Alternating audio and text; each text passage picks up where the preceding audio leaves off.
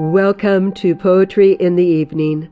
I'm your host, Rebecca Budd, and I am looking forward to sharing this moment with you. Tonight we are meeting up with Edna St. Vincent Millay, who was an American lyrical poet and playwright. She was encouraged to read the classics at home, but was too rebellious to make a success of formal education.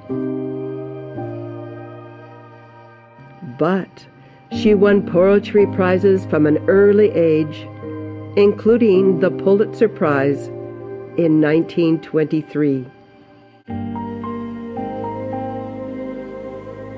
Please join me in reciting Afternoon on a Hill by Edna St. Vincent Millay.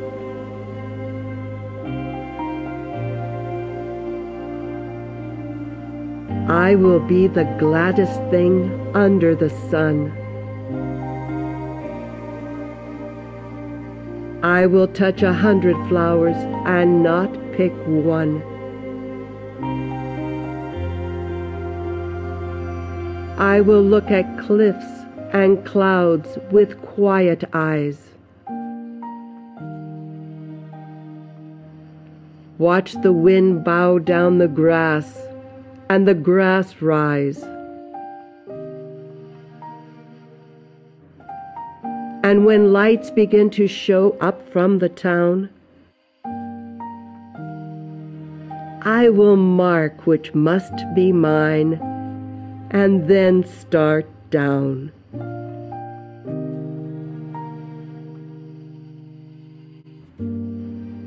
Thank you for joining me. Poetry in the Evening with Edna St. Vincent Millay.